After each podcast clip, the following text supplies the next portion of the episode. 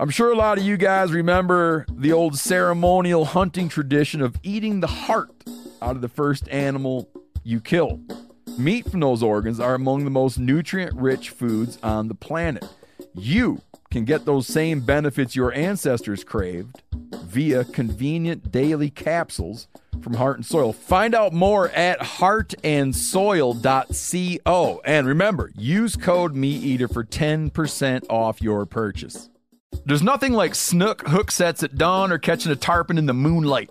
Find your next fishing trip made easy on fishingbooker.com and experience the magic of the Sunshine State or any other destination on your fishing bucket list.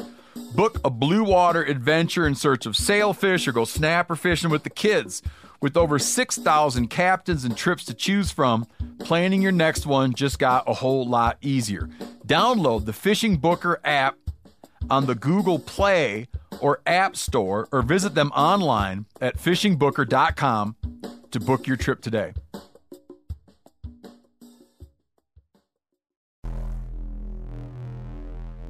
Welcome to the Wired to Hunt podcast, your home for deer hunting news, stories, and strategies. And now, your host, Mark Kenyon.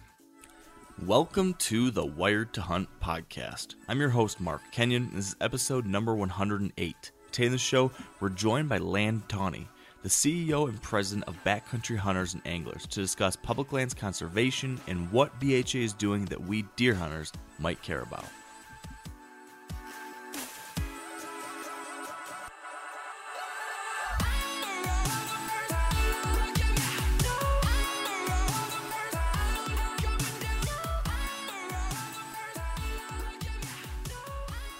All right, welcome to the Wired to Hunt podcast brought to you by Sitka Gear.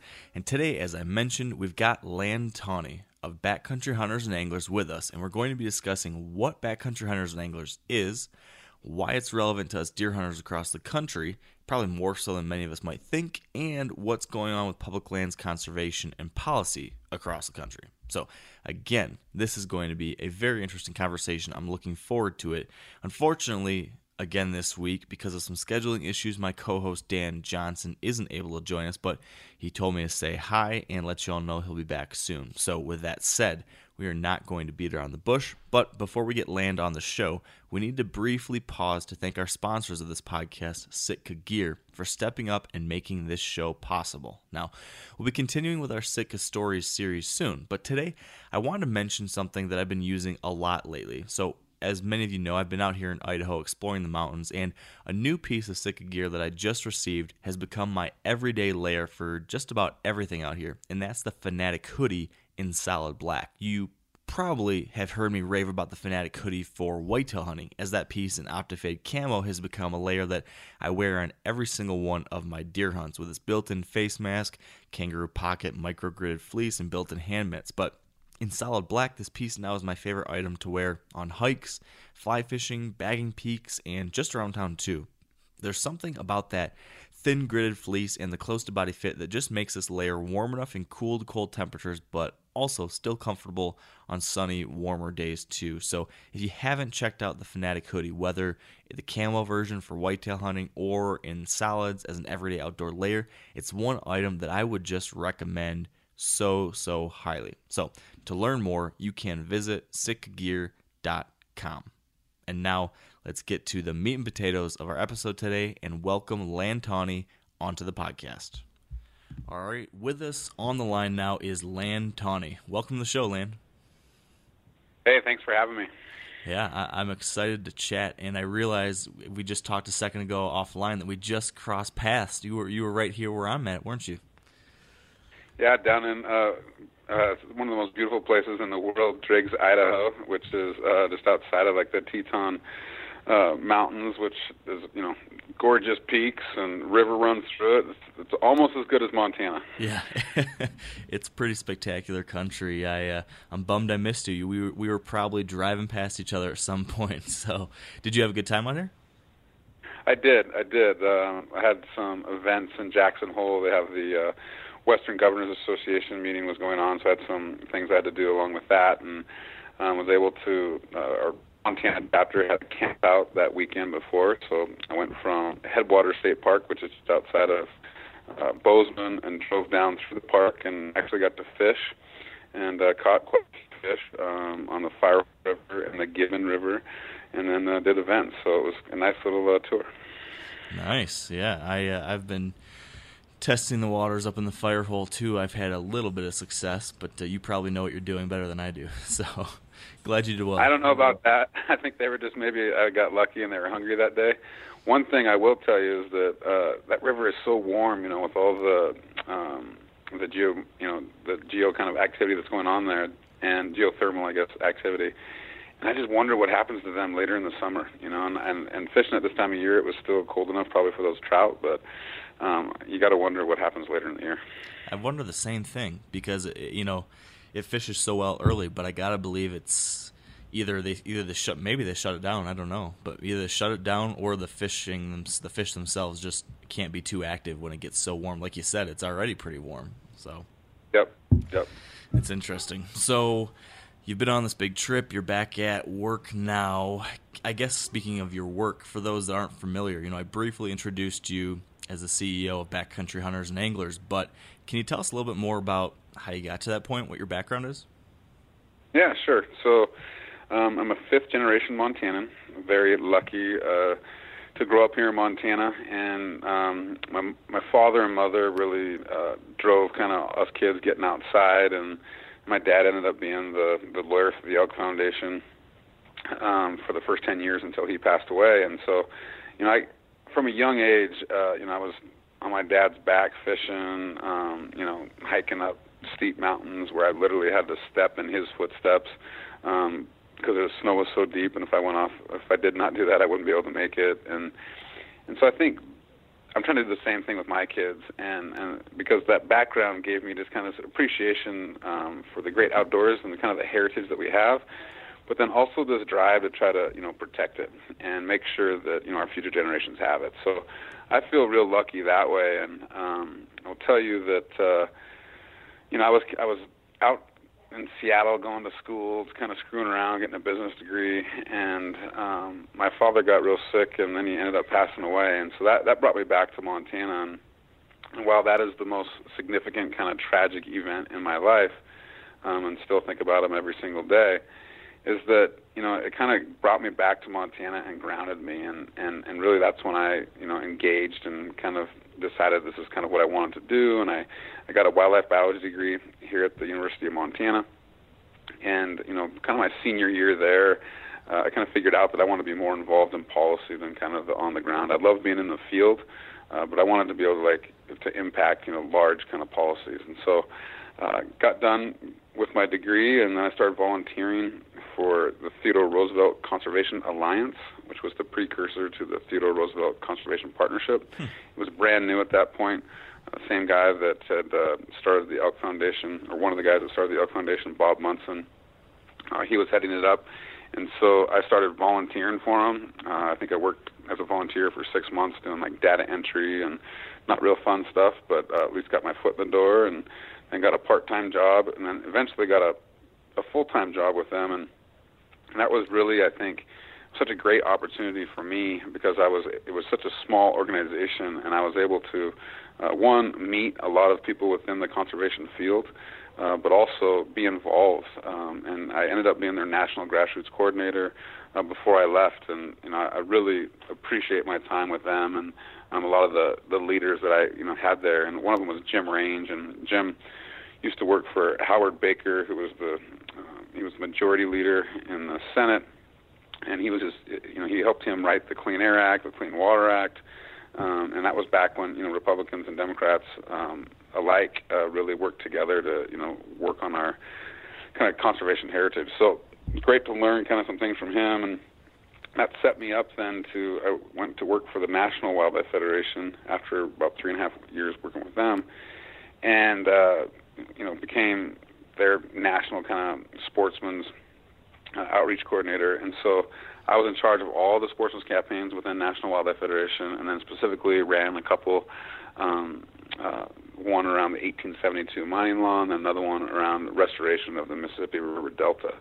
And so was able to work with. They have chapters all over the country, or I guess they call them affiliates, grassroots kind of hunters and anglers. Been in the game for a long time, so I got to work with those volunteers and mobilize them and and really I was happy there and um you know I'd, I'd become a member of of uh, BHA right when they started back in 2004 and I was always kind of attracted to their mission and uh and then I started you know the they had a search committee for this this new job that they were hiring and and I really you know I didn't take a real serious look at it. And until one night you know I really looked at at BHA and the the car had been built and this nobody had you know really knew how to drive it yet. And so I was able to take the skills that I've learned over the last decade and a half from those other two organizations and then bring them to, you know, a new organization that uh, really was in, in its infancy. While it was started in 2004, it had all been volunteer driven and great volunteers. I know that when I worked for National Wildlife Federation and we do a fly-in out to DC on, on one issue or another, but I always looked to folks from backcountry hunters and anglers because they not only did they know their place because they're you know out there you know not just a couple days a year but you know as much as they can. And in some cases you know it's 200 or so days a year. And um they knew their place but they're also like they knew the policies and were very passionate about um, protecting these places. And so you get them up there and they'd just be so effective in front of our elected officials. And so I always had kind of a reverence to them. And and you know when I came here I was uh first kind of full-time employee um, that we had at that point, and you know now we've we've grown to this large organization, and you know we're still small, I think, within the uh, within the sportsman kind of conservation community, but you know where we were three years ago uh, is really pale in comparison to where we are now, and I think that you know besides kind of having a good idea, which you know we're the sportsman's voice for our wild public lands, waters, and wildlife, is that you know that that that's resonated even more, I think, with people because um, you know, this idea of, of adventure and challenge, you know, it shows up in Spartan races and um, you know, tough mudders, etc. And you know, people are looking for that challenge, and the only places that you can actually uh, experience that are on public lands and these wild public lands, and we're we're not making any more of them. You know, I mean, I nobody's gonna, you know, nobody. There's not a, um, you know, a concrete Association of America that is like protecting concrete to make sure that nobody like you know like hits that up, right? Like thank goodness these public. Yeah, right. You know, but and they can make that stuff anytime, and uh, you know, it's it's something um, that you don't have to worry about losing. But these public lands that we have, especially the wild pieces of them, you know, we're not making any more of that, and that's what makes us unique as kind of Americans compared to the rest of the world. And it's where you and I and every American I can experience the same things that really have been going on for for centuries. That's a pretty cool thing. So, um, you know, I'm, I'm having fun, more fun than I have in my entire career, and I get to work with a lot of great people, both volunteers and staff. So it's it's a good thing. That sounds incredible. Now, our audience is, you know, serious deer hunters comprise the majority of our audience, and, and, they're all across the country, but probably the majority are in the Midwest, East, and the southern part of the United States. Now, I know that the backcountry hunters and anglers started in the West, and I think you've got a slightly larger contingent in that part of the country. So I'm, I'm curious if there might be a large portion of our audience that doesn't really know who you guys are and what you do. Can you just lay out the groundwork? What is BHA? What do you guys do? What do you stand for? Yeah, for sure. So, you know, gave you the tagline kind of first, you know, a sportsman's voice for our wild public lands, waters, and wildlife. And so, what that really means is, in shorthand, is that is that we want to make sure that we keep public lands in public hands, so that's access and and make sure that you know you have a place to go. And then once you get there, we want to make sure that there's you know the good fish and wildlife habitat, so that um, so that uh, you know we we don't um, so we have the opportunities that we all care about. And and so you know within that there's really um, a bunch of things that we worked on. And so the first one, um, kind of that access and opportunity and access and opportunity right now there's this movement you know that that seems to be growing every day on the sale or transfer of public lands and you know once you lose these public lands you don't get them back. And so we think that's a really dumb idea. Um, and and so there's that piece um, within the access kind of bucket I will call it. Uh, in addition there's a thing called the Land and Water Conservation Fund and that was established back in 1964 and uh, um, you know, we we advocate for that because it's the number one access tool in this country, and so that access, um, you know, like like to either isolated public lands. Um, or just getting better access to public lands that we have now, like that's the tool to do it. And so we want to make sure that you know that is carried into the future. Um, next piece is probably our biggest budget or biggest biggest bucket, excuse me, and that's uh, kind of just fish and wildlife habitat. And so we want to make sure that uh, um, you know that once you get to these public lands, that you have the opportunity to hunt fish. And so you know, there's things like the Clean Water Act, you know, this overarching piece that makes sure that our waters stay healthy. And you know, like just recently, the administration came out with some new rules that that restored protections uh, to temporary wetlands, and so these are you know wetlands that ducks are using right now. Um, vitally important. They're only kind of wet this time of year, um, especially in the prairie pothole region. So North Dakota, South Dakota, a little bit of Minnesota, and a little bit of Montana. And this is where, where the duck factory basically is. Is we want to make sure that those places are protected, uh, and it also protects. Uh, temporary streams, so places where that are again wet right now that are being used for spawning habitat and are vital to kind of fish populations. So we we worked real hard on making sure that those uh, those I guess protections were restored. Um, other pieces, you know, within that would be like funding. Um, you know, funding right now has been has, has been going down for our fish and game agencies, and so they can't do the things that they want to do. And whether that's restoration stuff, um, whether that's you know making sure we have you know what is happening on the ground through studies, uh, they can't do that. And one of the main reasons they can't do that uh, as much anymore is, is because you know, one, their budget's been going down, but two, we're having other fires every single year, and these fires, uh, um, you know, they take up 50%, let's say, of the Forest Service budget right now, and so that's why they cannot do everything else, is because you know this, these fires happen every single year, and they just don't have the appropriate money. So we're working to get that um, that fire off of kind of normal Forest Service budget and treat it just like um, just like any other natural disaster. So floods, hurricanes, tornadoes, we feel like that fits there. And so there's a host of things I think that we work on there. I mean, uh, one I would say that I haven't brought up yet is that you know we really try to work at a collaborative effort and look at you know national forests and, and as, a, as a kind of a watershed. And, and and instead of you know only looking at trying to protect these wild public lands, is like how would how would how would this all look if it was managed um, for everyone? And so a good example of that is something we're doing in Idaho. Called the Clearwater Basin Collaborative. And really, there we've worked with timber folks, we work with ATV folks, local county commissioners, other kind of conservation organizations, and uh, and um, timber um, folks, and and really said, here's this whole forest. Like, let's figure out what is best for all of us. And so within that, there's 500,000 acres of new wilderness. There's 200 miles of wild and scenic river. 200 miles of the longest continuous ATV route in the west, and then uh, increased timber harvest in the front country. And so it's a path forward for everybody. You know, is it is it perfect for everyone? Probably not. But you know, as as these conversations have happened over the last decade, uh, folks really have come to the, the idea that we'd rather have a path forward than nothing at all. And so um, um, everybody can live with it, and uh, and and so now hopefully we're going to move forward with it. So that's that kind of land protection piece um, that we engage in. And the final piece that I haven't really talked about, but kind of the final bucket, is fair chase. And you know, as you know, we as hunters think about you know what that means to us, especially in the growing technology world.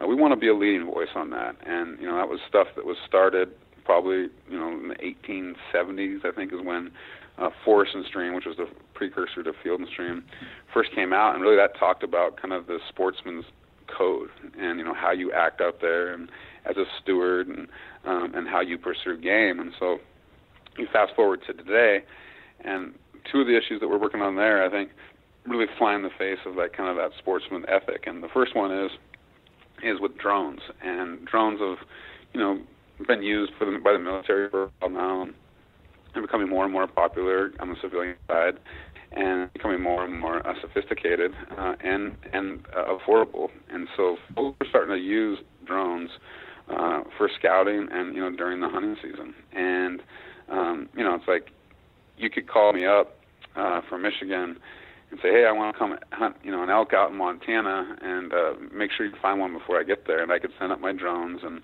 by the time you got here, I could give you a GPS coordinate, and I could, you know, put you right on that bull, and you can go shoot it. And to us, that has nothing to do with fair chase. Um, really, um, it's not fair to hunt. So um, we've helped you know ban the use of drones for for hunting and scouting. Um, I think in 13 states now, and and that's we're working on more. Um, some states that feel like they have that covered just through their their uh, um, aviation kind of rule. You know, we're making sure that they they insert. Uh, uh, drones to those rules. And then also, I mean, the, the thing with a drone versus an airplane is you can hear an airplane, you know, for miles. And uh, drones really got to be right above you for you to to hear it and then see it. And so they're much more or much less invasive, I would say. And so there's much more propensity that you know people could be doing things. And so instead of like the 24-hour rule that's in place in a lot of states on airplanes, uh, we went for the whole season, and that just seems to work. And you know the the wardens like that a lot better. Uh, the second one in there is um, one that's near and dear to my heart is really uh, this idea of hunting animals behind a fence. And um, you know, I think I talked earlier in this conversation about how people are kind of thirsting for that adventure and challenge, and there that could, you know, this this is the antithesis of that, you know, Yeah. and it's uh, folks shooting animals in a pen. Like I, they don't tell that story, right? But when, when they shoot that animal in the pen, they put that head up on the wall and brag about it. Like they're not bragging that they were, you know, in a in an enclosure shooting that animal. Um, they're telling some story about they were on a peak in Montana or in Idaho or wherever. And um, to me, it's it's you know it's, it's one, it's the fair chase aspect. It's also there's a disease factor there where these things are kind of vectors for disease.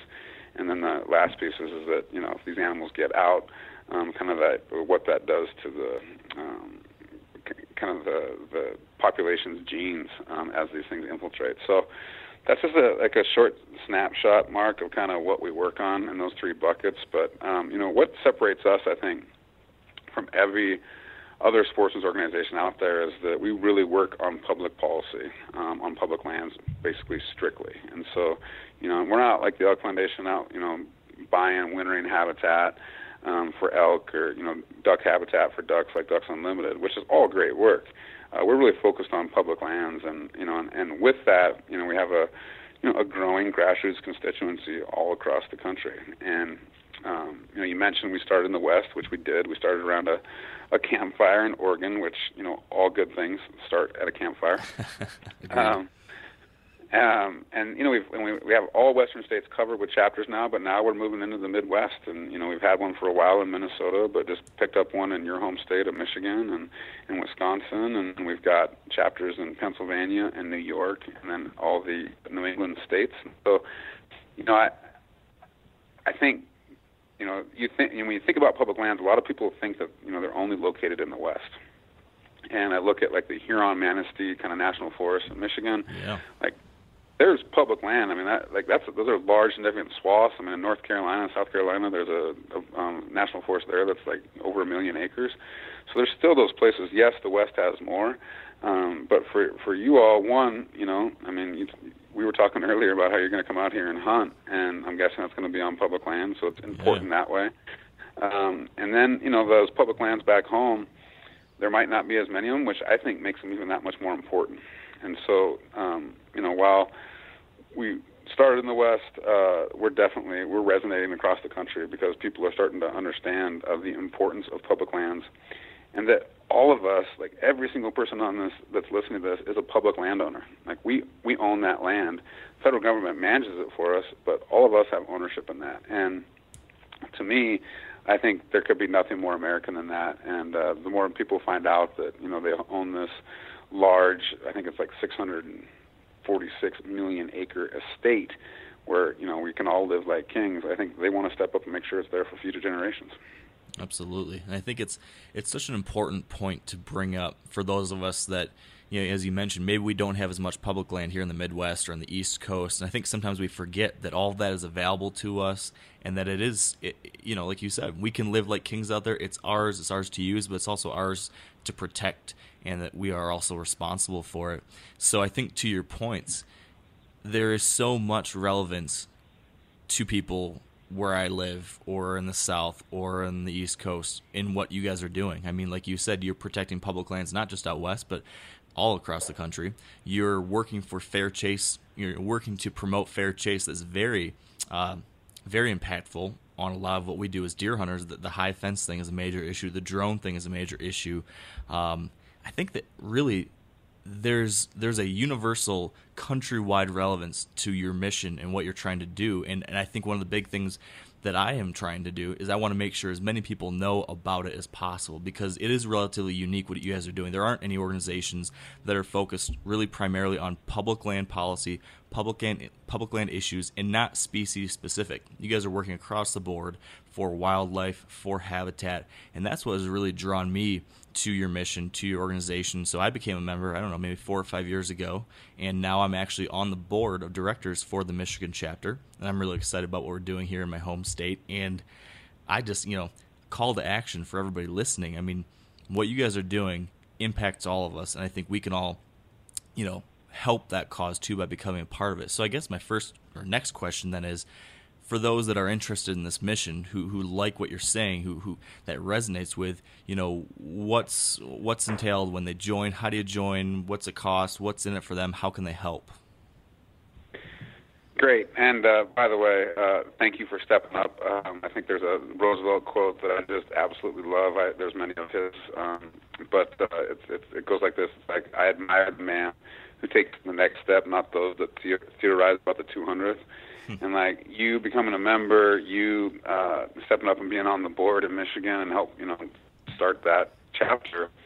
Like that's stepping up. That's doing something, right? Like we're in the arena, and I just, you know, I think um, I hope more people, you know, do that. And so, uh, big thank you for me, Mark. Oh, no problem. Thank you. Um, you know, our membership is, is, is you know, our single membership is, is super cheap. It's twenty five dollars. You know, I mean that's uh, that's going out with a couple of friends and having a couple of beers. It's not that much money, um, and so what that gets you, that gets connected um, into our kind of network. And so, you know, something's happening. Um, we send you an action alert and you know, you provide you know an opportunity for you to get involved really quickly. Uh, so there's that piece. If you have a local chapter in your state, this automatically connects you to that local chapter, and so you can get involved kind of with what they're doing at a local level. Um, and then it gets you our magazine that comes out four times a year. And this magazine, I think, and I'm biased, obviously, but uh, I think it's one of the best magazines that's out there right now. Is that it's this um, it's this mix of kind of conservation policy as well as kind of the backcountry experience, and um, and I, it's getting better and better with each issue, and I think that's a it's a big asset that you get. Um, that's our that's our, our our level there. There's a family membership at 35 that you know we have we definitely uh, we're family oriented and would love to have more families involved. Um, there's a hundred dollar supporting member uh, that's that's yearly that uh, I think if you want to step up a little bit more and then there's the final piece of, of, with our life membership, and I think our life membership right now, like you can almost aff- not aff- uh, you can't afford not to become a life member right now. um, I'm not sure how long we'll have these premiums that are so awesome, but you know you gotta. Right now, if you become a life member at thousand dollars, you get uh, opportunity to have either a Seek Outside tent, who's one of our great corporate partners based out of Colorado. They're actually making their tents in Colorado, um, so you get a little TP tent there with a titanium stove. Um, or you can, you know, choose a, a micro carry um, 380, a Kimber micro carry 380, um, and each one of those, like, it's there's not much difference between their retail value and the actual thousand dollars. Um, and so again, I, I don't think you can. I mean, if you hear if you like what you're hearing and you think that uh, either one of those is an attractive kind of piece, um, you can't afford not to do it right now. And then you know we move into the 1500, which is a larger teepee with a titanium stove, um, and then uh, a, a 45 and the Kimber 45 ACP. They're custom too, real nice pistol. Um, and then we move into the 2500 level, and I think that's their Seek Outside's largest teepee, which is a 12 man uh, uh, stove again there. Um, and then if you want, you can get the uh, instead you can get the uh, Mountain Ascent rifle uh, from Kimber, which is the it's the lightest production rifle on the market and is just phenomenal. Um, the the artwork that's kind of gone into this, like the, fluting of the bolt and everything, um, is absolutely gorgeous. And it, it's a gun that performs too. That thing retails for about twenty one hundred. So um, you're getting a good deal on either one of those, and I encourage folks to take a look at it. And again, I'm not sure how long those will last. They'll last throughout the rest of the year, um, but they've been really generous to us, and um, who knows how long that lasts. So uh, if you can, get it in now. Yeah, I've seen that, and I, I was very, very tempted. It's it's on my to do list here soon to just make it happen because I was like, wow, I, I want another handgun. I think this is a good way to go about right. doing it and support the Right. right cause. So I like that. Now, you had talked a little bit about some of the things going on farther east here in the Midwest and your new chapters and everything. Are there any actual current events or issues happening in those parts of the country that you guys are working on? I, I know, like for example, there's some stuff going on in the Boundary Waters, I think. But is there any? You know, could you tell us more about that or anything else that you guys are keeping your eye on in this part of the country? Yeah, I mean, I'll, I'll talk. To, I mean, I think the the Boundary Waters is a good example. Um, you know, very special place. Uh, you know, one of the it's the most visited wilderness in the entire country, and that's because it's so darn accessible. You know, you can take young kids in there, you can take grandparents in there, and um, but at the same time still get lost um, because of just the nature of you know I think of all the different kind of lakes that are connected there. And um, so it's you know it's been around for a long time, and it's a it's a highly valued for for hunting and fishing, and also just kind of the clean water that it provides those local communities. And um, there's a couple mines that are proposed on the southern end that I think one of them is only like a quarter mile from the edge, and all the water flows north there. And so you know any kind of spillage uh, would go into um, the boundary waters and taint that forever. And um, you know, there's there's not a mine that hasn't leaked, and so it's not about about if that's going to happen. It's a matter of when. And so, something we're really en- engaged in. And what's awesome is that we've been working on this, you know, with our members for a while now, and then a greater kind of coalition. And just uh, here in the last week, uh, the chief of the Forest Service announced that they're going to look at those two mines, um, their permits and uh, and see if, if it's not a place that they should be permitted. And so um, there'll be a public comment period kind of on that. I'm not like a, I- I'm not exactly sure how they're structuring that, but I'll start June 20th and kind of go through uh, uh, July uh, 19th, I think it is. So it's like about a 30-day uh, comment period, and so there's an opportunity to get involved in that right now. And, and even if you don't, you know, go to the Boundary Waters, never been there, maybe never will go there like it's one of those places that you just love knowing that it's out there and uh, knowing that um, you know if you if, if you did want to go you could. So that's one thing. Um, I think one thing I'd call out is what you guys did in, in Michigan that I'm I'm watching, but kind of letting you guys take the lead on Yeah. because you're there and you know it. And that's this idea of you know we talk about the sale and transfer of public lands um, at a federal level. But one of the reasons, you know, we are worried about them being transferred to the states is because the states have, have have divested a lot of the lands that was originally granted to them, and that's happening right in your state right now. I mean, there's there, and you know more about this than me, but there's you know state land that's being put on the auction block, and while that makes sense sometimes because of the uh, I guess the quality of land that that is, and that it might not be the greatest fish and wildlife habitat. Like there's stuff on the on the chopping block that is there, and to me, um, you know, you guys are at the kind of tip of the spear there. I've already gone to the state legislature, which I think is awesome, um, and have kind of hit the ground running. So I think, you know, those two uh, would be stuff I call out. I mean, I, I think the, um, you know, some of the stuff we've talked about, whether that's drones or uh, or like game farms that are kind of universal, um, definitely are stuff that's happening. Um, you know, we've got some stuff we're looking at over in Maine right now. They're looking at uh, designating either a, a national park or a national monument up there in the Maine woods, and um, it's a private entity. Um, a woman that uh, was part of the the um, the bees kind of lip Yeah. balm kind of like uh, Yeah. Burt's Bees, right? Got a, Burt's Bees, yeah, thank you. Sorry, I lost that for a second, but Burt's Bees. And so she has this this property up there that she wants to gift to the United States, and so uh, we're trying to make sure that you know there's opportunities to hunt and fish up there, um, and that you know that that landscape is maintained and um, it's conserved. So um, those are a couple. I mean, I, I think you know the what's what's what's unique about this country, and and and you know, we're, we're a huge geography, but you know when stuff goes on out in D.C., you know there's stuff that you know that that that we need elected officials in Wisconsin and Michigan and Minnesota, New York, Pennsylvania, these places that the legislation may only impact the West, but they still vote on it, right? And so, like being able to like educate those folks um, on all sorts of different issues, you got to have those people in place. And so, um, you know, expanding our reach with the chapters and the kind of the upper Midwest, I call it like the Great Lakes region, um, and then kind of the the, uh, the the New England and kind of like New York and Pennsylvania.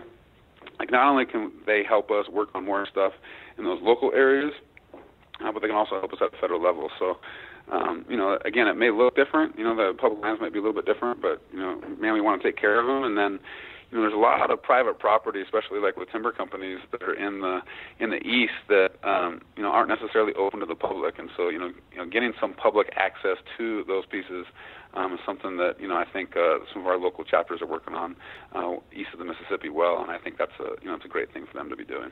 Yeah. So something I kind of I think some people maybe wonder about when they hear about all these different types of issues that you guys are working on or these topics of concern. They might wonder, you know, what are you actually doing? Like, how do you work on that? I mean, is it you and your team going and talking to legislators, or is it just mo- you know mobilizing members to call and write letters, or how is it that BHA actually makes an impact on these issues that are you know of importance to you and us? I that's great. Um, so let's take the like boundary water since that's just something that's like real topical right now.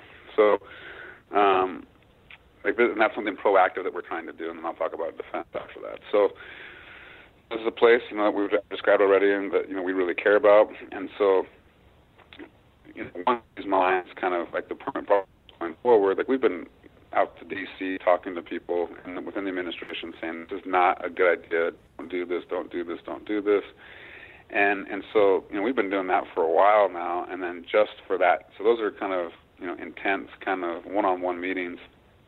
And so that now has precipitated kind of this process where they're going to look at these like the permits of these mines. And so now once that process starts like we really want to turn on the grassroots. You know it's not so much anymore about like kind of these one-on-one meetings but it's about mobilizing the masses. And so uh, we're going to be driving a petition uh, that gets folks to um, you know, to, to voice their opinion uh, to the administration about why they think it's a bad idea, and uh, and so that you know they have a way to engage, and then that, that we just overwhelm them with numbers, and then they hopefully make the right decision. So, um, you know, really that's that's that's how we work things is, is, is you know is is really mobilizing grassroots, and you know sometimes.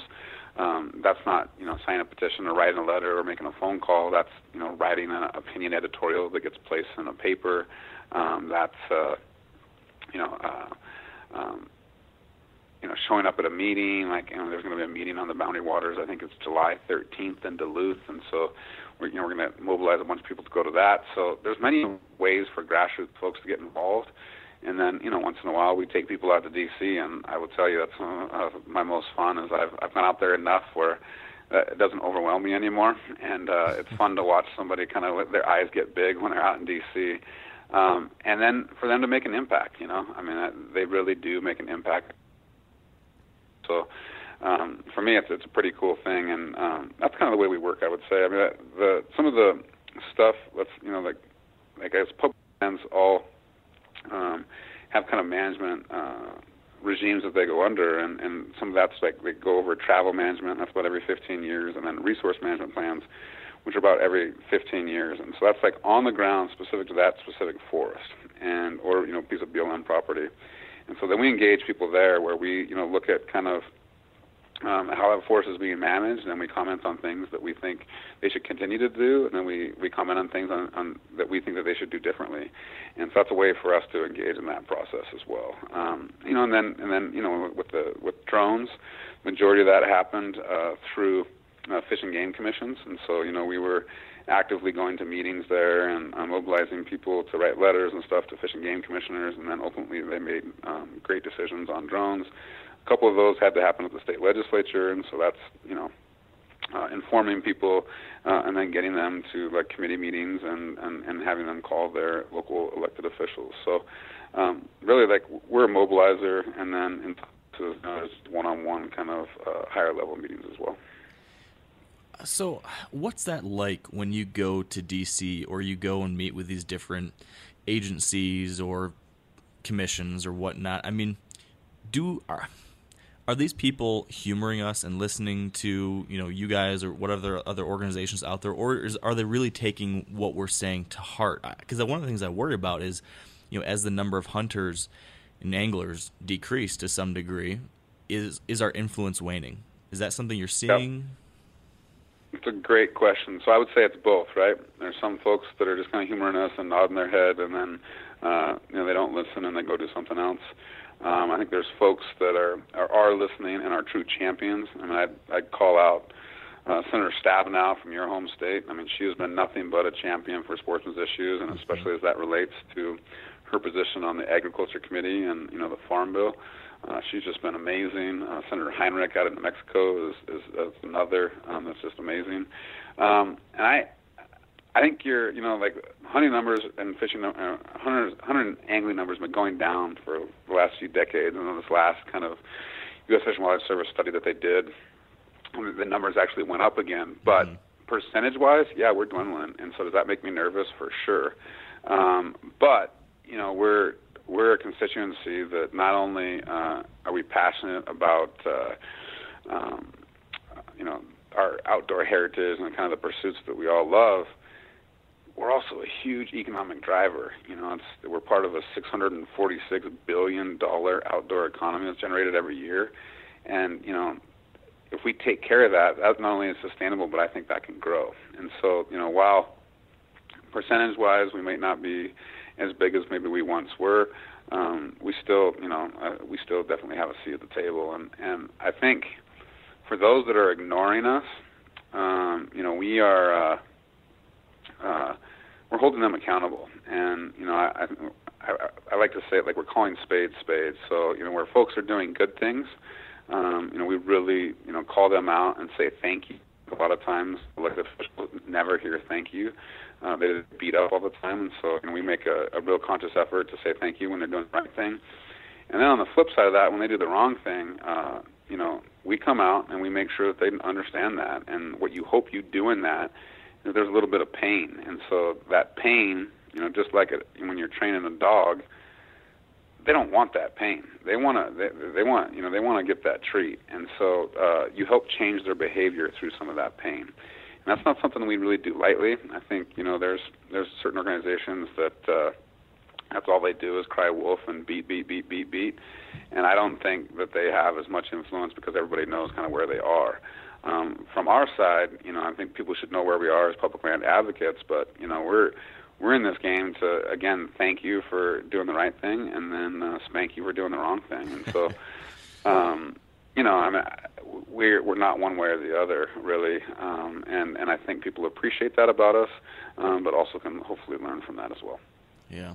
So kind of in relation to to all of that, one of the things that drives me nuts almost more than anything else, else and me and Randy Newberg have commiserated about this, and I, I imagine it probably frustrates you too, is this fact that conservation and wildlife has become so partisan and you've got one party that says they support sportsmen and they help us with certain things, and then you've got another party that helps us with certain things, but then might ne- not necessarily be pro sportsmen's rights or firearm rights or different things like that. how sure. do you how do you deal with that? How do we deal with that in a way in a world where right now I don't I don't know what to do anymore because I feel like I'm split down the middle with yeah I want this but I want that. Yeah, you know I you know, we're a 501c3, and so you know we don't get involved in political campaigns. In fact, we're barred from doing that, and um, and so we're you know straight education and kind of uh, influence um, after somebody gets elected.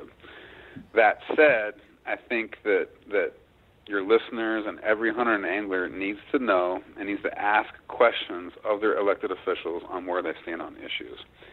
And I think uh, kind of you know the NRA has the Second Amendment um, and I've heard uh, public lands almost described as a second Second Amendment, right? Like it's that important, and you know it's a litmus test. And if you ask a, you know, an elected official or somebody that's running, do you support uh, public lands? Uh, you know, and like their answer is very telling. And I think we need to we need to educate ourselves that way.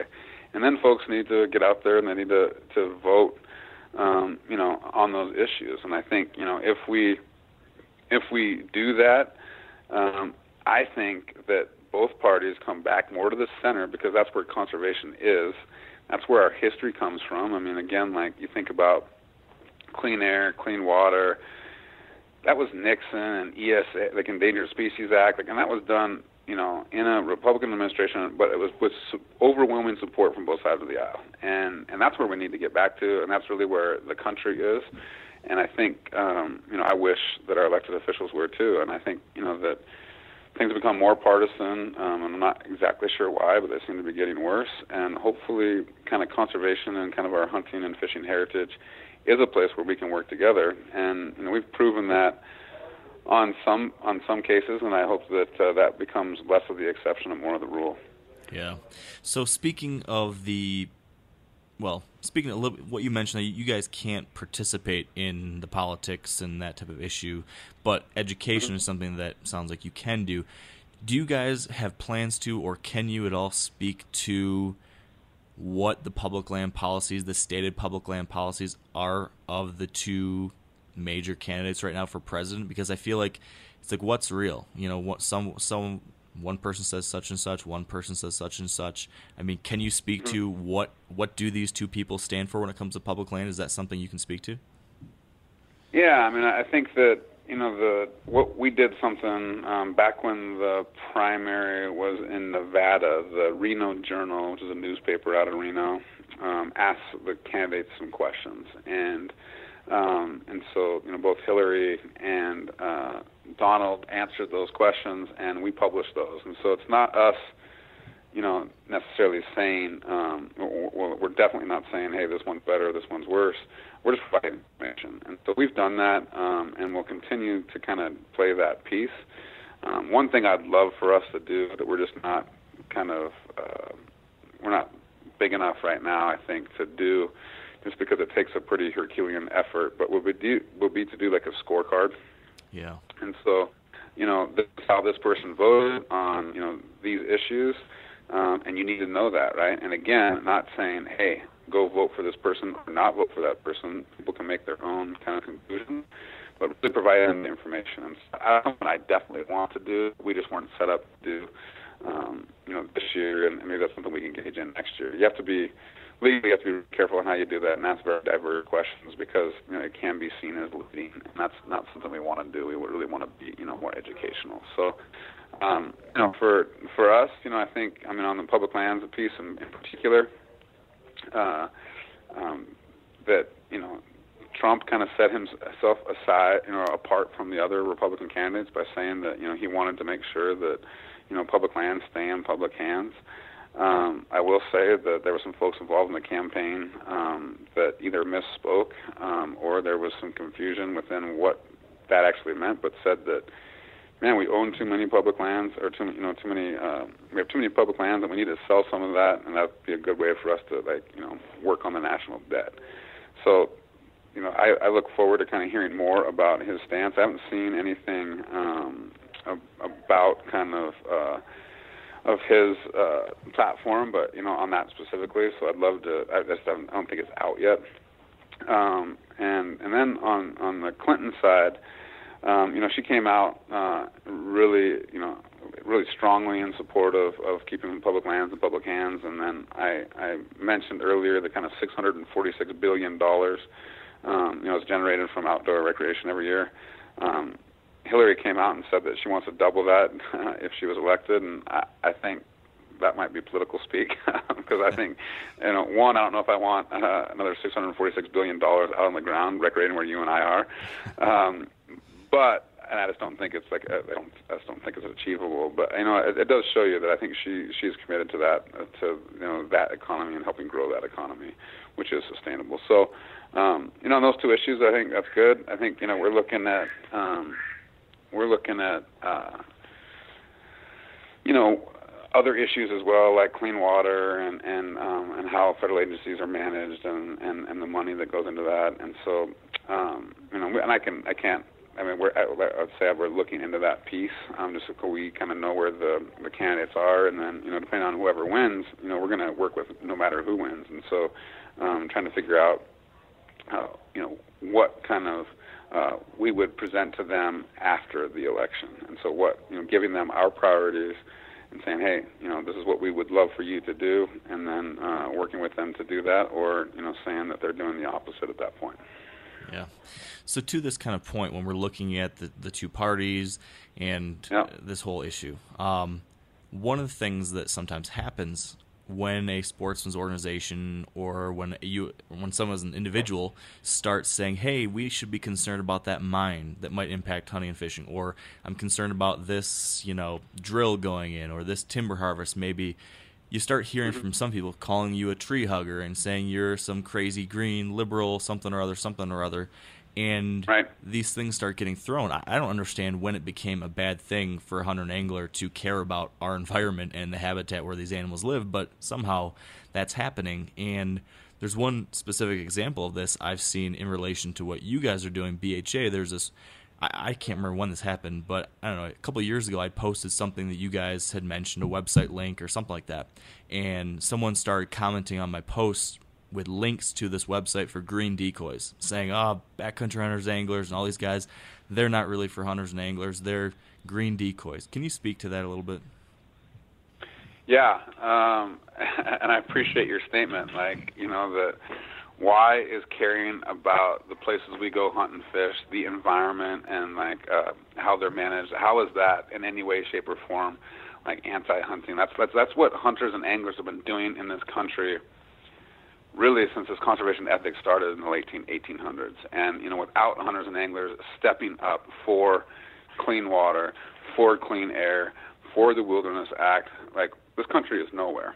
And and so this is nothing new. I mean, like hunters have been stepping up, and I think where this is coming from is it's really like a political kind of wedge tool, right? And that as as we become uh, much more effective at what we do. And you know, we're not saying no to timber harvest. We're not saying no to oil and gas development. We're just talking about it in a, in a sustainable, kind of responsible fashion. And um, I think some folks see the success that we're having in that space, and uh, they're worried, and so they're you know they they are using you know campaign political campaign tactics where you know you trash somebody um, and try to hurt their credibility um, in order to undermine um, what they're doing. And I think that's exactly what they're doing. I mean, the the folks that are behind this green decoy site, in particular, uh, it's a K Street kind of lobbyist PR firm. Uh, the guy that's the head of it, his name's Richard Berman. He's been, you know, called Doctor Evil by 60 Minutes. Uh, he um, he advocated against mothers against drunk driving. He told pregnant mothers it was okay to uh, eat mercury-laden fish. Um, he's a bad dude, and uh, he got caught on tape. I believe it was like a year and a half ago. He was at a meeting of oil executives in in Colorado, and he was there, and he said, "You know, you guys want to hire me because you know you're gonna you can either play nice and potentially lose, or you can play dirty with me and we'll win every single time." And was bragging about like these just dirty kind of lying tactics, and there was a, a oil and gas CEO in the room um, that didn't like what he was hearing, so he got out of his cell phone and he pushed record and he sent that to the New York Times. And so, you know, there was a big expose that was done there. Now, Richard Berman and his kind of minions, they revel in that. You know, that's how they do their business, and so that's you know, no press is bad press for them. And and so, you know, I, I think it's pretty laughable to be honest. Like uh, um, when I first heard it, I was uh, driving down the road, and a friend of mine called me from Louisiana, and uh, I picked up the phone. He's like, "Have you seen the green decoy stuff?" And I was all excited. I thought there was like a new, you know, line of uh, decoys that I hadn't heard about. you know, waterfowl hunter, and, he started telling me what it was about. I I will tell you, you know, they've gone after me personally um, and you know it hurt, and I was pissed, and and I started thinking about it, and you know really we should wear this as a badge of honor, and we should wear it as a badge of honor because the only reason they're attacking us is because we are being successful in this space.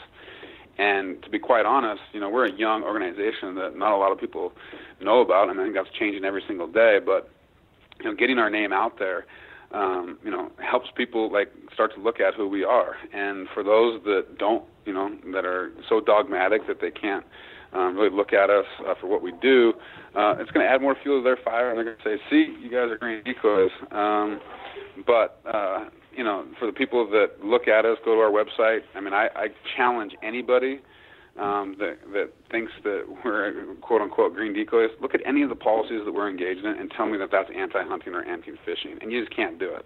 Um, and and so um, there's that piece, and then you know I think the the part that was most laughable to me is that uh, calling us kind of like fake hunters, and you know, I, I used this the other day when I was talking to somebody. Somebody was asking me about it, and I just got back from uh, fishing with my daughter, and I think she had caught three brown trout, and and and so we had kept them, and and she she turns eight this uh, this summer, and she really wants a knife, uh, you know, for for her birthday, so that she can help gut fish, and and and uh, um, and and breast like out ducks, and and to me like she's had more blood on their, her hands than those guys over in D.C. will ever have. You know, and they're pale white lobbyists from inside K Street. So, you know, to me, like that's laughable. And so now they're starting to change their tactics. Like, oh, I guess they are real hunters, but you know, they care about the environment. I'm like, well, just like you said, like because we care about the environment, we want to make sure we have places that have you know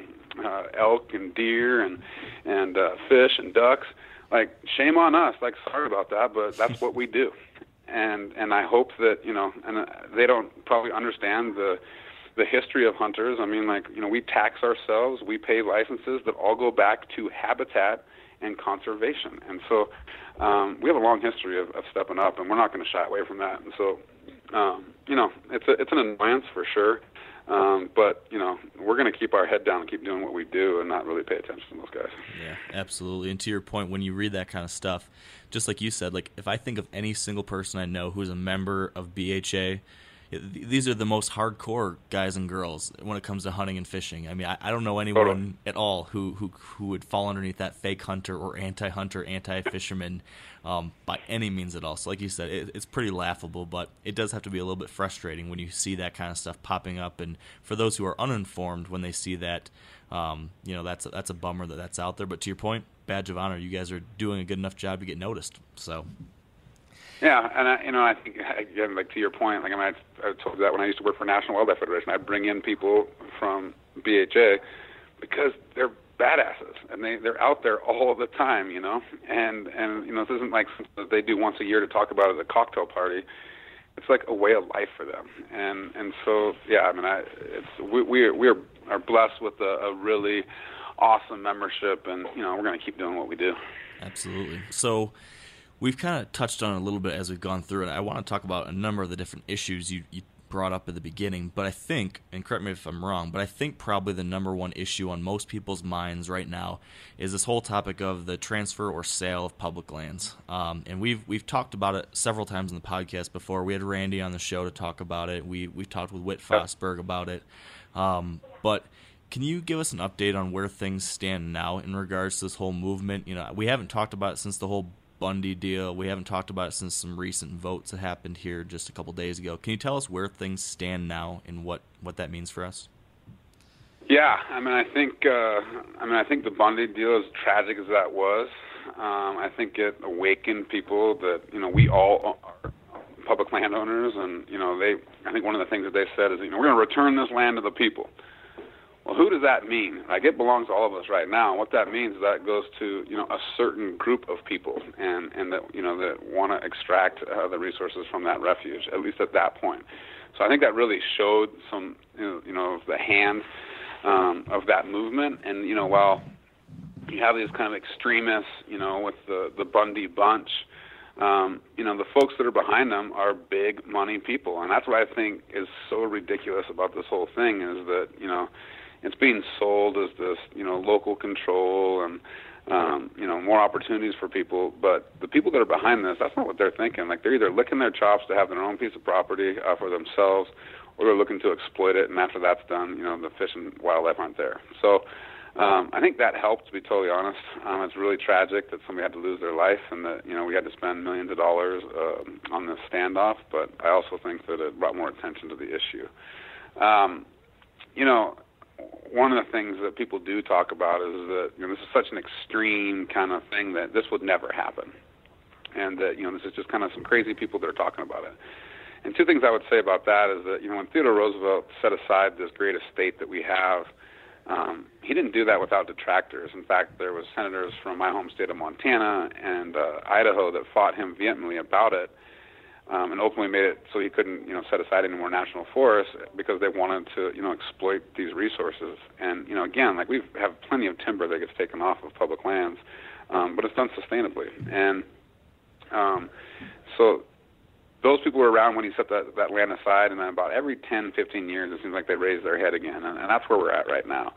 And um, you know, for those who don't think it's real, uh, we had two votes in the Natural Resources Committee yesterday in the House, and there was one bill that uh, would let any single state that had federally managed public lands in their state uh, just take those, take two million of those over, like whatever they wanted, and um, that that passed out of the Natural Resources Committee. Uh, mostly on party line votes. There was. Uh, uh, one Republican in particular that crossed party lines, uh, Representative Zinke here from Montana, uh, which we definitely appreciate. Um, but you know that has an opportunity now to to, to go to the House floor uh, and or be attached to some you know must pass piece of legislation, um, which you know is a real thing. Um, the other bill it didn't give outright uh, transfer of title of the land, but what it did is it gave the ability for states to take over 200 to 900,000 acres in their states of public land and then manage them not for multiple use, which is what our you know federally managed public lands are for, you know Forest Service and BLM lands, but for uh, the sole purpose of, of, of raising money.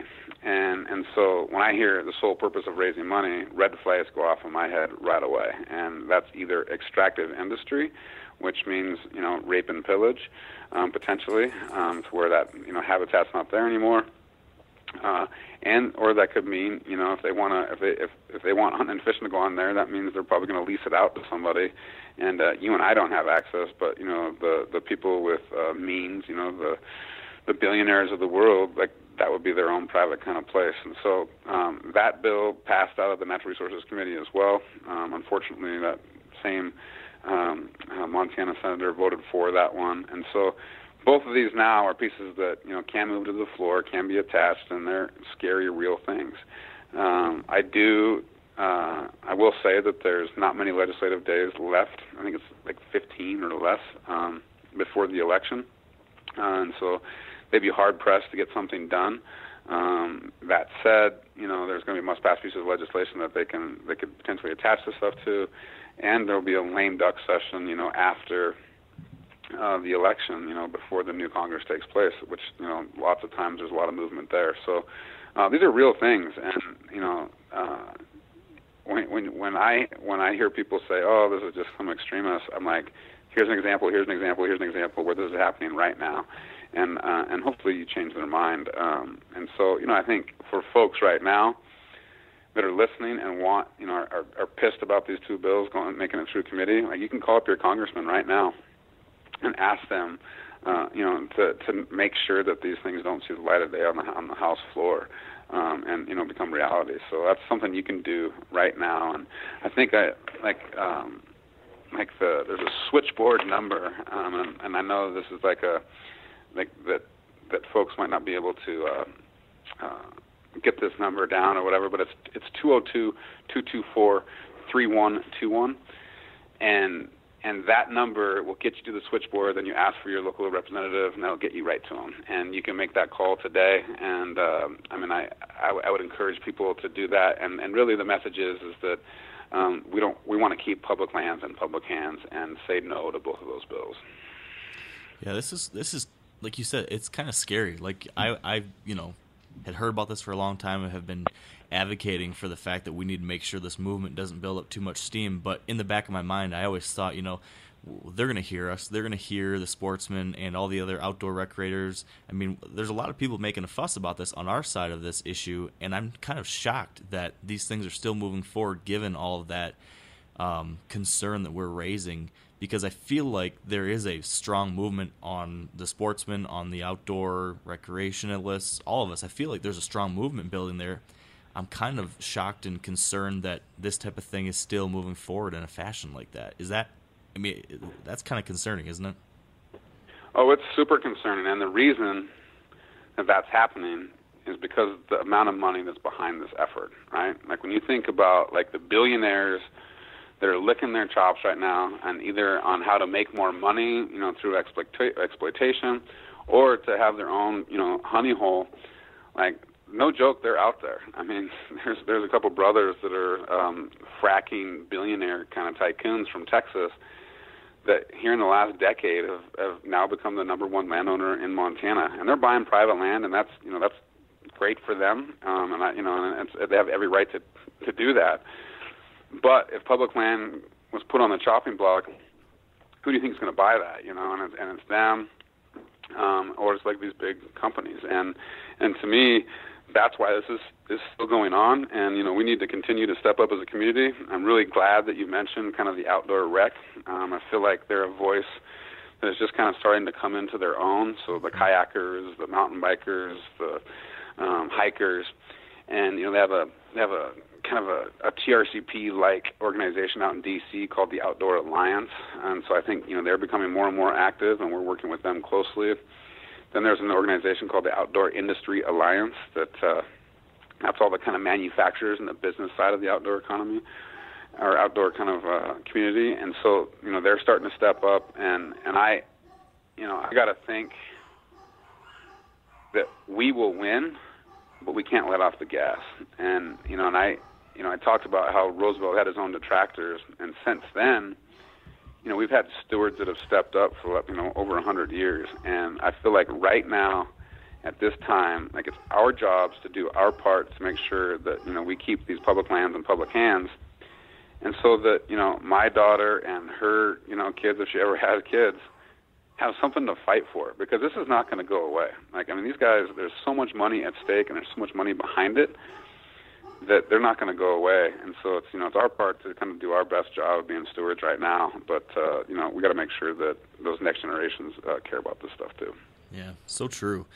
You know, one thing I just kind of popped in my head as we're talking about this is the fact that one of the kind of speaking points that some that are in favor of this have raised continuously is the fact that oh we just want to transfer the land to the states because the states know the land better they can better manage it et cetera et cetera and um, we've talked about this before, but I know, I think, some recent studies or articles have come out talking about some examples of states that have maybe not done that with their land, and, and there have been some examples of how the states have been selling off their land. Can you speak to any of that? I mean, what are, are there any examples of this type of thing going the way that we would not want it to go, where a state has public land and either is not managing it well or starts selling it off? I think Idaho was the example I'd seen.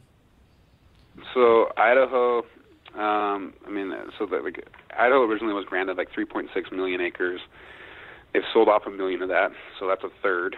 Um, let's see, a, a good one would be Nevada, right?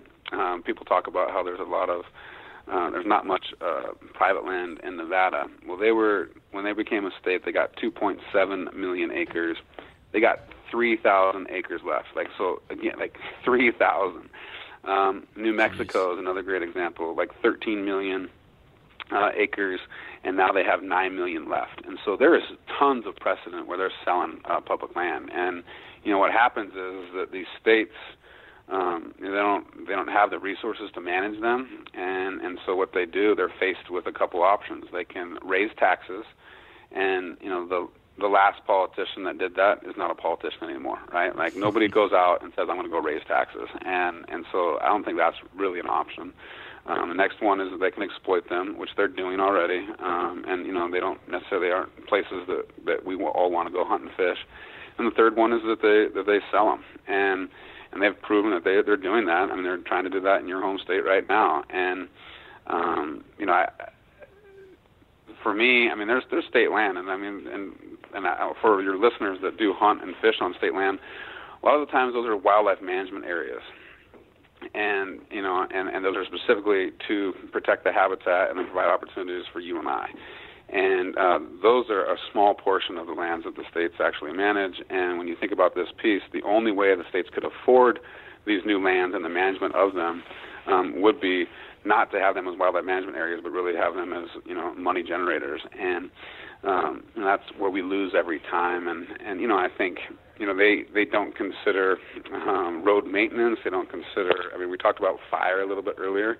Like, what's your what's your you know your uh, path forward on, on addressing fire? And and really, they don't have a path forward.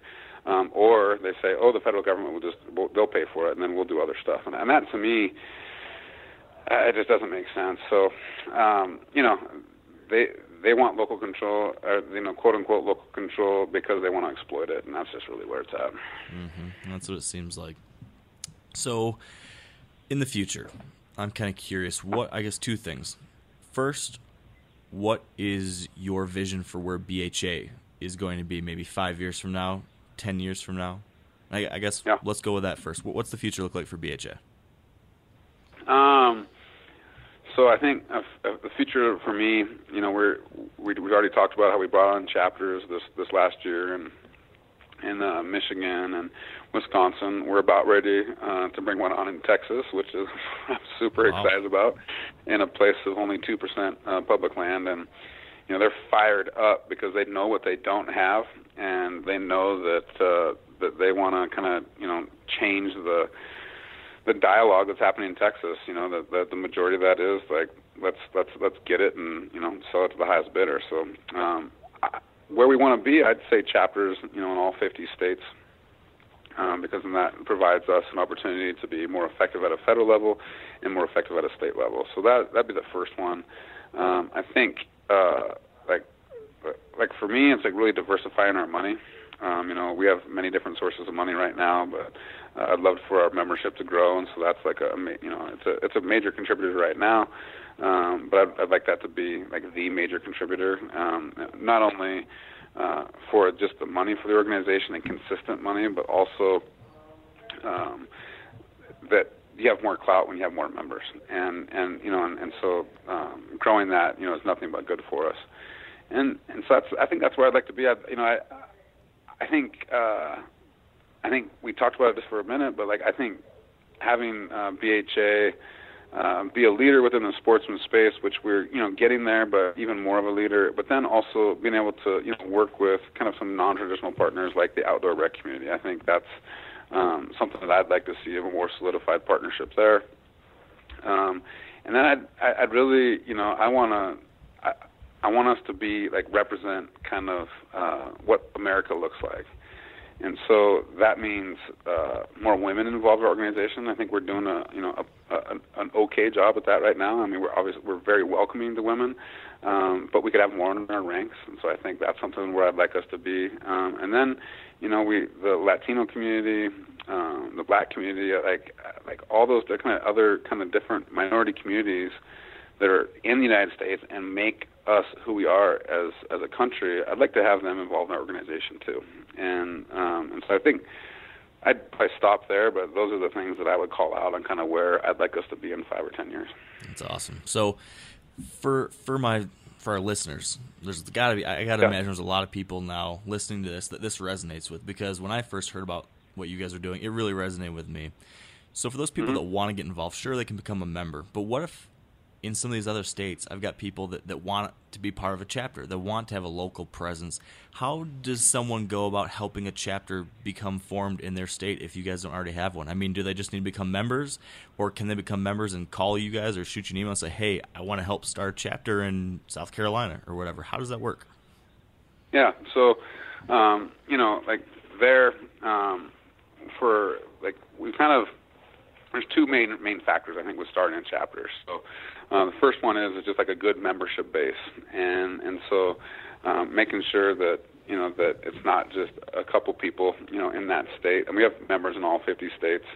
Um, I think that Texas chapter, there are, that the Texas folks, I think they have like 78 or so members down in Texas right now, and so we feel like that's you know enough people to um, to draw kind of a leadership team out of, and and so that'd be the second piece is like really good leadership. So uh, membership numbers are important, but leadership is even more important than that. And and so I think I can't remember the number of volunteers that you guys have on the board. We're we're north of we're north of ten. Is that right? How many how many people on the board in, in Michigan? I think we've got twelve board members.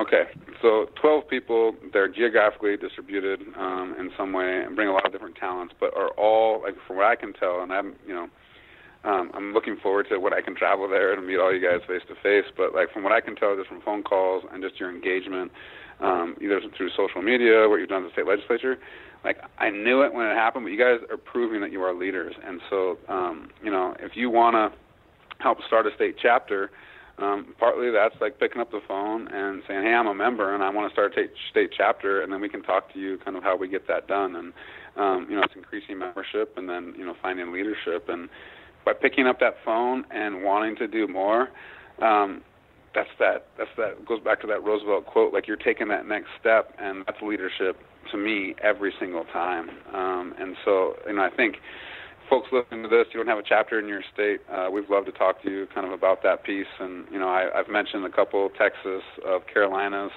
um, are are talking about it right now. Our folks in Carolinas. Um, so these conversations are happening, and the more that we have people reaching out to us saying that they want to become part of a, a chapter leadership, then we know that we have you know leaders in that state, and that we can kind of have critical mass and go from there. So um, kind of a long-winded way of saying about it, but I think you know if you want to get engaged, like give us a call and we'll figure out how we get that done.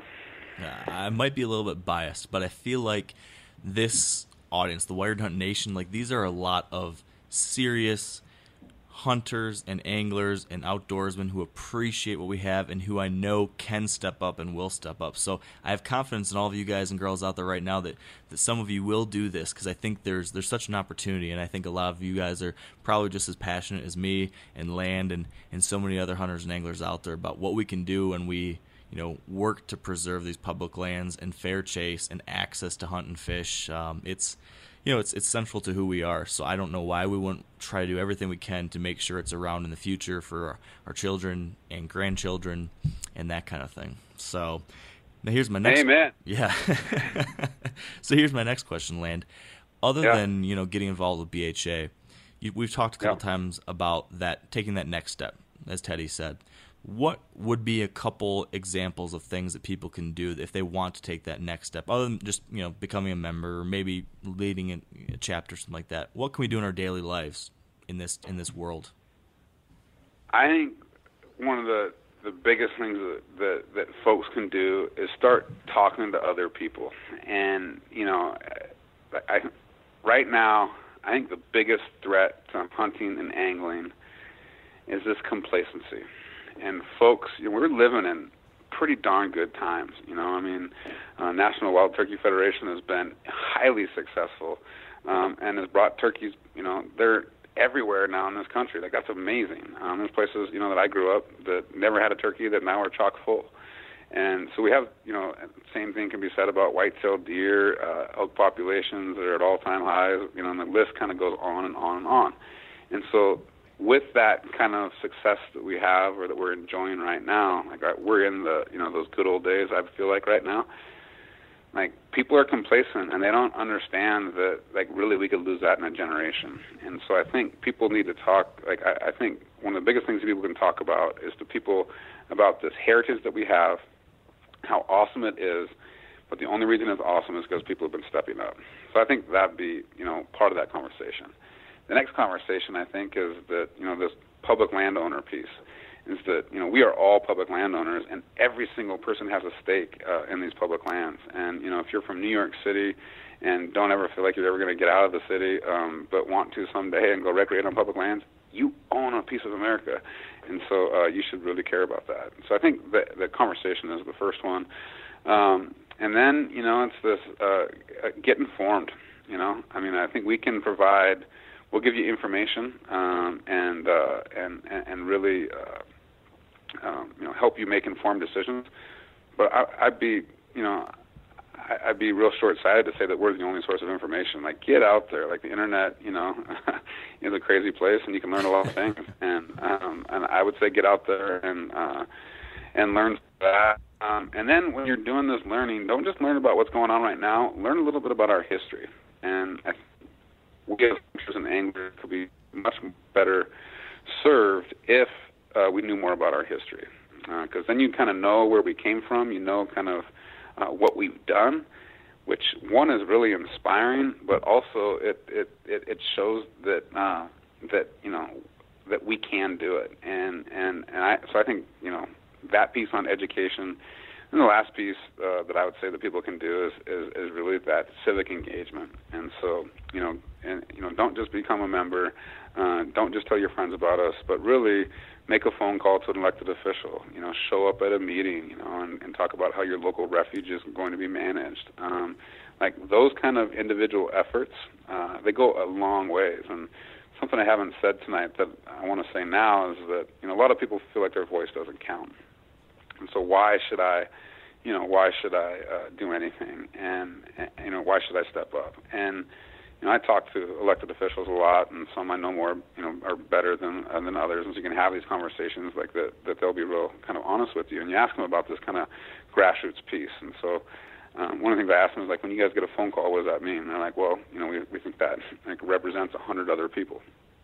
Wow. And so, you think about, you know, making you know, let's say now you made that call and that's you're representing 100 people. Well, you got your buddy and another buddy in the call, so now you're, you know, like those numbers are jumping up right away, and um, and so your voice does count, and and you know your voice counts at that elected official level, and it definitely counts at the kind of administrative level where you're making comments on plans, and um, so that's the last piece I would say is, is, is step up and get engaged. And um, you know, I think sometimes it's a process for people. Sometimes people don't want to, you know, jump in with both feet, and I totally understand that.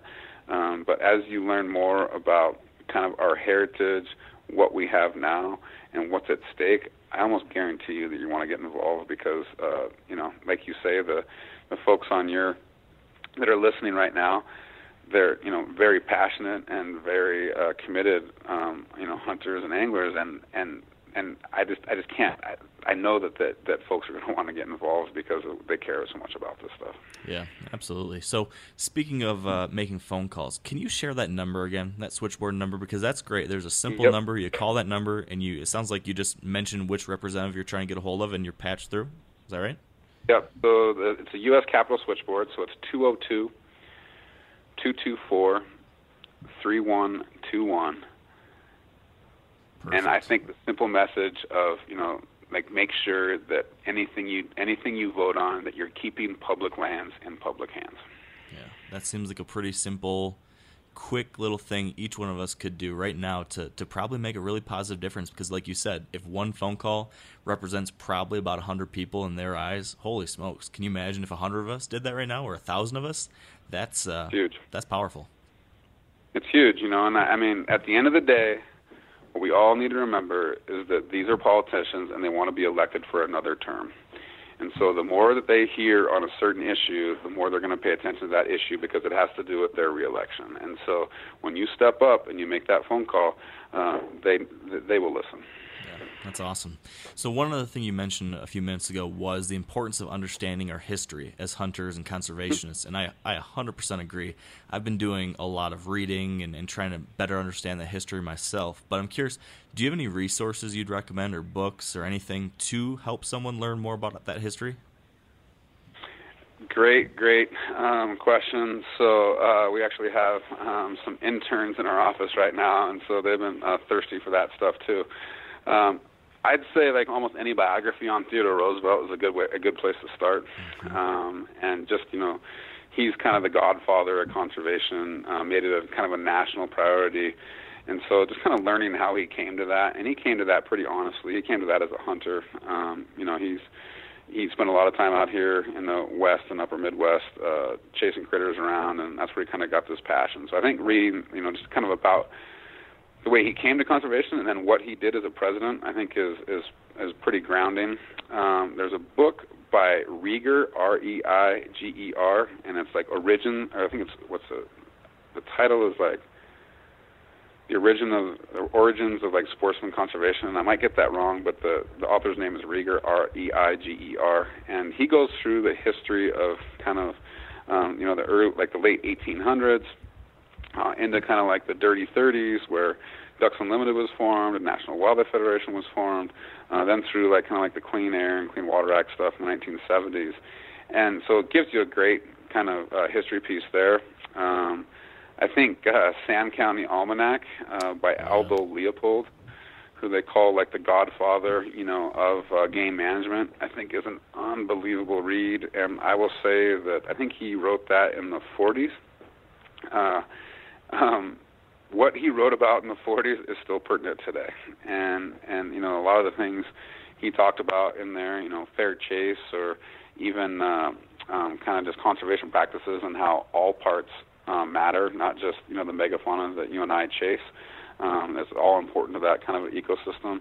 I think it's a great read, and it's not that long, and so I think that would be one I would read. Um, and then, you know, I think uh, you know Field and Stream has a uh, conservation blog, and they call it Conservationists, and so mm-hmm. Hal Herring uh, writes for that, and Bob Marshall writes for that, and I think both those guys are um, one smart as hell, but two um, great at kind of like talking about the issues. So I, I think those are those are some of the resources I would go to. Um, and you know, if, if folks want more, um, that's quite a bit to start with. if they want more, uh, they can feel free to, to contact me and, and really, uh, or you know, somebody on our staff, and we can we can think about other resources. Yeah, that's awesome. Those are I, I've read or checked out most of those, and I 100% agree. Really good suggestions. Another one that's an interesting one uh, is a book called The Last Stand. I think it's by Michael Punke or something like that and that book was about specifically the history of the buffalo, but then the story of George George Bird Grinnell, and then eventually oh. what he did through Forest and Stream, you know, the precursor to Field and Stream, and then eventually how he worked yep. with Teddy and and the rest of the group to form the Boone and Crockett Club and all the impact that they had. Um, that's another really interesting one to add to that list. You know, I've heard about that book, uh, Mark, but I've I've not read it. So thank you for the reminder, and that is now on the list. Yeah, yeah, I think you'll enjoy it. I uh, I read it while stuck in a tent in the middle of a basically a, a monsoon while hunting elk last year in Idaho, up in the backcountry. So I was up there trying to weather the storm and read read some good hunting conservation literature. So and thank goodness he had that book, right? Like, exactly. like he might have gone crazy in that tent with that rain for hours upon hours, right? I really probably would have. So it was a lifesaver. That's good. That's good. Yeah. So so here's probably my final question, Land.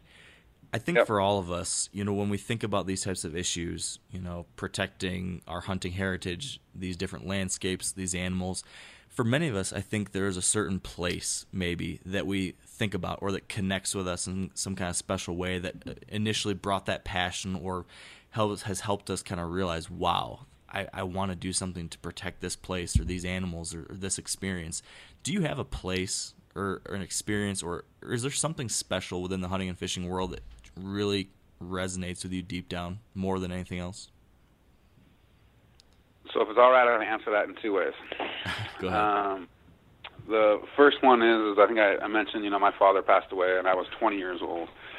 I've been out in Seattle just kind of messing around, and so I came home to be with my family when he passed away, and still really kind of hadn't found my way. And one night I was going home uh, after a late night kind of carousing with friends, and about two o'clock in the morning, and I live about three miles out of town where I grew up, and uh, a mountain lion ran across my path in front of me, and uh, then stopped on the side of the road and then it kind of looked at me and then ran again across in front of the road. And like to see that apex predator and that close for one was just amazing. Uh, to watch that, its back never really moved; it just kind of glided. You know, it ran across. Like that to me was like this. If I had to point to like a moment, um, was really that piece that you know I'd kind of been lost after my father passed away, and like it was like it kind of struck me then, and um, and so you know I'm very fortunate to to have that experience. Um, I say the special place for me is the Bob Marshall Wilderness. Uh, and there's a t- couple places that I won't tell you about that are in the wilderness um, that I visit. Uh, uh, one is a place that uh, I go fish. Um, it's pretty hard to get into. Went in there last year with my uh, uh, wife for our anniversary. Cutthroat or hungry on every single cast, uh, and and you're alone. And then the other place is a place where we go uh, elk hunt all the time up there. And I go in there with my family every year, and um, you know those two places are just they're so special to me. And I think, you know, I I don't know how you are with this, but you know I I live in this crazy world where you know I'm I'm going you know kind of balls to the wall all the time. I'm connected through my cell phone. I'm on the you know on my phone or on my computer you know almost all day, um, and it's really hard for me to turn that off. And when I go into the Bob Marshall, I'm forced to do that, and I don't have cell phone access up there. And you know, I bring my cell phone, and that's the only reason I bring my cell phone is so that I can uh, um, use it as an alarm and also take pictures with it because it's pretty light, you know. Mm-hmm. And and they take great pictures nowadays. And so, like, but it's that place that I can escape and and and you know the revitalization I get from going to the Bob.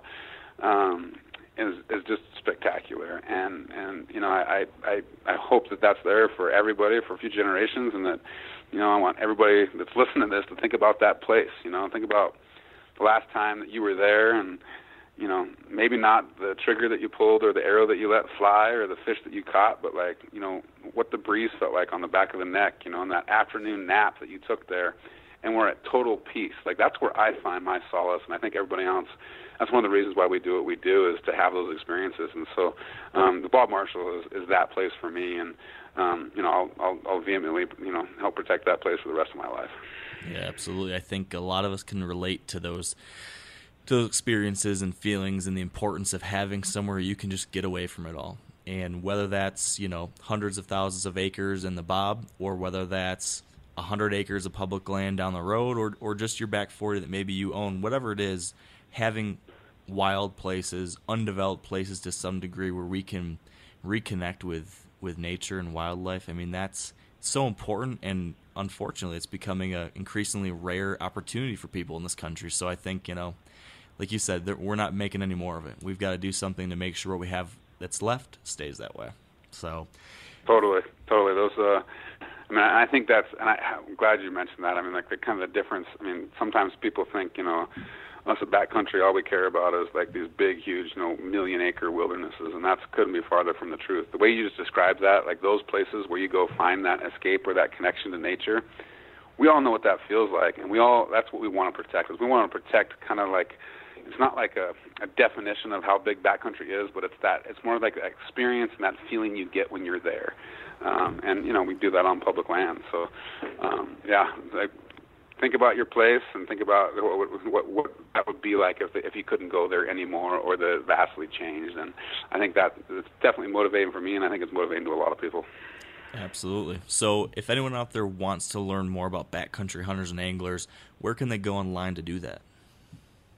So, uh, our website is just you know backcountryhunters.org. Uh, so very easy. Um, you can just Google our name too, and it'll come right up. Um, just got a new website, so uh, I'm pretty excited about the look and feel of that. Um, our Facebook page is is very robust. Uh, we had Randy uh, do a Randy Newberg do a thing last night. Yeah. On Facebook Live. I think he was on there for like an hour and 40 minutes or something like that. And so um, it's the Facebook, you know, something we're posting on two or three times a day. Very a great way to learn more about us. And then you know, we're on uh, Instagram and Twitter as well.